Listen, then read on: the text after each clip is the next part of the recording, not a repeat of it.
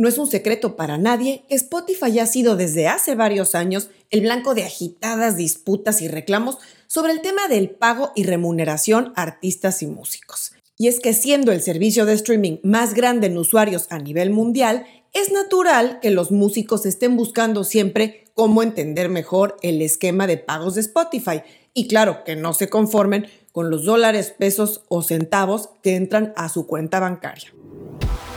Esto es Mi Disquera.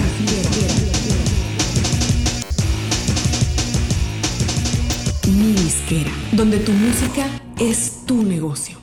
En el programa de hoy de Mi Disquera te cuento qué es Loud and Clear esta nueva iniciativa de Spotify buscando una mayor transparencia ante los artistas. Y como les decía, además del creciente levantamiento en voces de artistas, este tema de la remuneración de Spotify ha estado también muy caliente a nivel político, en concreto en el Parlamento del Reino Unido, donde no solo Spotify, sino las disqueras más grandes y otros jugadores clave de la industria han sido sentados en el banquillo para discutir este tema ante el Parlamento. A raíz de todo esto, Spotify anunció a mediados de marzo la creación de Loud and Clear, o lo que sería en español fuerte y claro un website que busca ser una herramienta para los artistas para que puedan acceder a un conteo histórico de streams o reproducciones y ver en qué posición se encuentran dentro del universo enorme de artistas bajo el criterio de escuchas mensuales.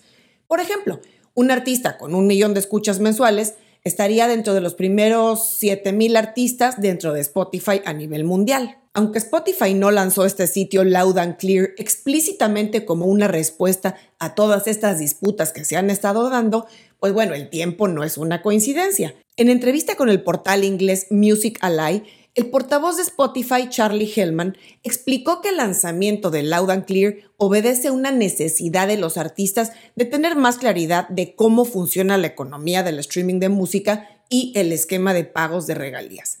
Para Spotify, este es un paso adelante hacia lograr una mayor transparencia en este tema tan discutido. Cabe mencionar que el website Loud and Clear es público, no necesita uno tener cuenta en Spotify for Artists para entrar. Actualmente este sitio Loud and Clear se encuentra disponible únicamente en inglés, pues tal como lo es Spotify for Artists. Vamos a echar un vistazo a ver qué ofrece. Si estás escuchándonos en el podcast, te dejo en las notas el enlace al video en YouTube para que puedas verlo en tu pantalla. Al entrar a Loud and Clear, lo primero que vemos es la explicación general de cuál es la finalidad de este sitio.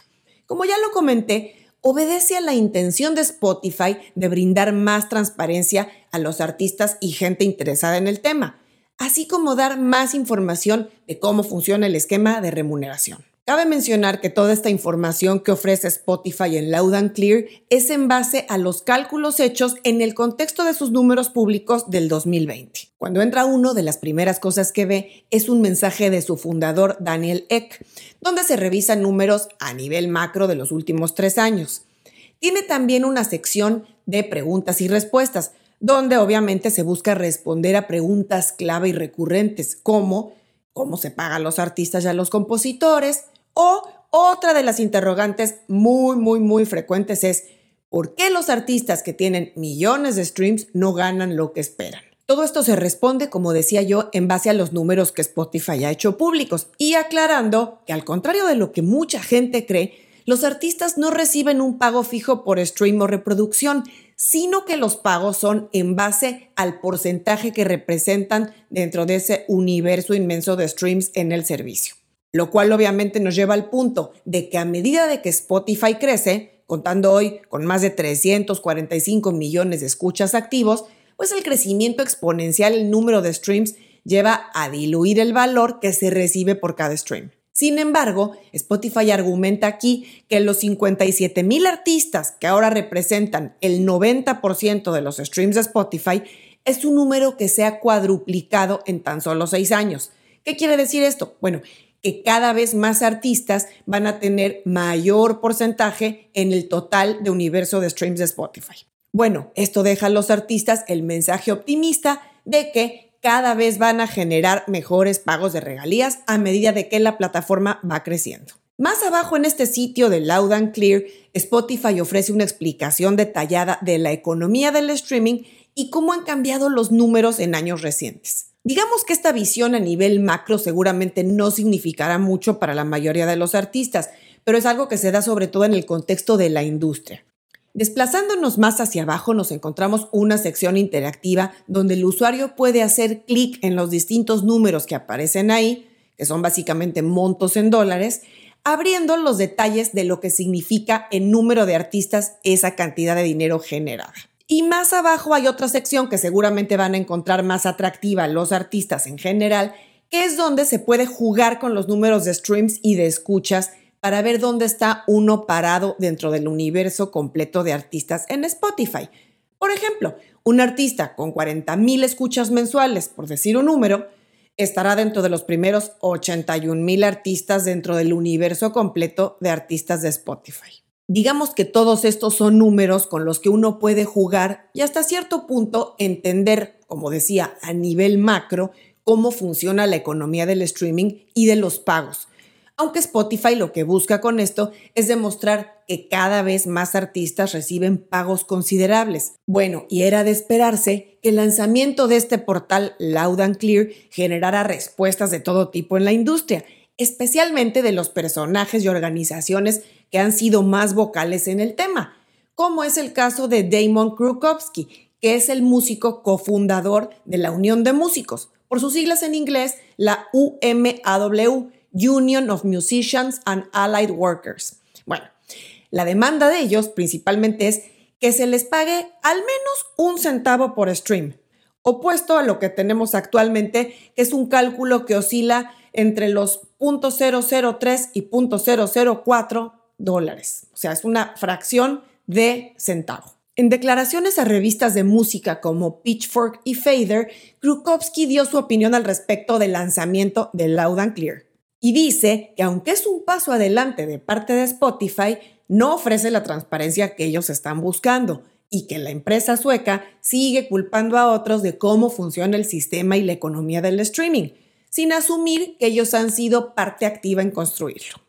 Además, Krukowski señala que Spotify debería dar más información sobre el ingreso proveniente de suscripciones y publicidad, así como de esquemas que califica como payola y manipulación del algoritmo, e incluso demanda más detalles sobre los términos de los contratos que sostiene con las disqueras multinacionales, lo cual sabemos que no es información pública. Y para concluir con este tema tan complejo y tan discutido, quiero mencionar que la historia no es tan sencilla como buenos y malos. Sin duda, los más favorecidos son los grandes jugadores, es decir, no solo Spotify como empresa, sino las disqueras multinacionales y por supuesto sus artistas más grandes, que son los que gozan del mayor porcentaje de reproducciones dentro del total de streams de Spotify. Y por lo tanto son los que se hacen acreedores a las rebanadas más grandes del pastel. Sin duda, el esquema de pagos de regalías no es el más favorecedor para los artistas en desarrollo ni para los artistas de géneros musicales considerados de nicho. Entre paréntesis, comento que si quieres saber más detalles sobre cómo funciona este esquema de remuneración de pago de regalías, te voy a dejar en las notas del programa un enlace al episodio donde lo comento a más detalle. Y para cerrar, decir que definitivamente las iniciativas como las de la Unión de Músicos fundada por Krukowski y las diferentes organizaciones que han llevado estas inquietudes al marco legal, sin duda serán lo que va a marcar la diferencia y lograr que en un futuro no tan lejano se revisen los contratos que rigen actualmente el sistema de pagos, que será la única manera de ir modificando las condiciones de pago a los artistas, compositores, intérpretes y demás. Hasta aquí llegamos con el programa de hoy. Espero que te haya parecido interesante el tema. Seguramente va a haber mucho más de qué hablar sobre esto en los próximos meses. Así es que quédate por aquí. Nos vemos muy pronto.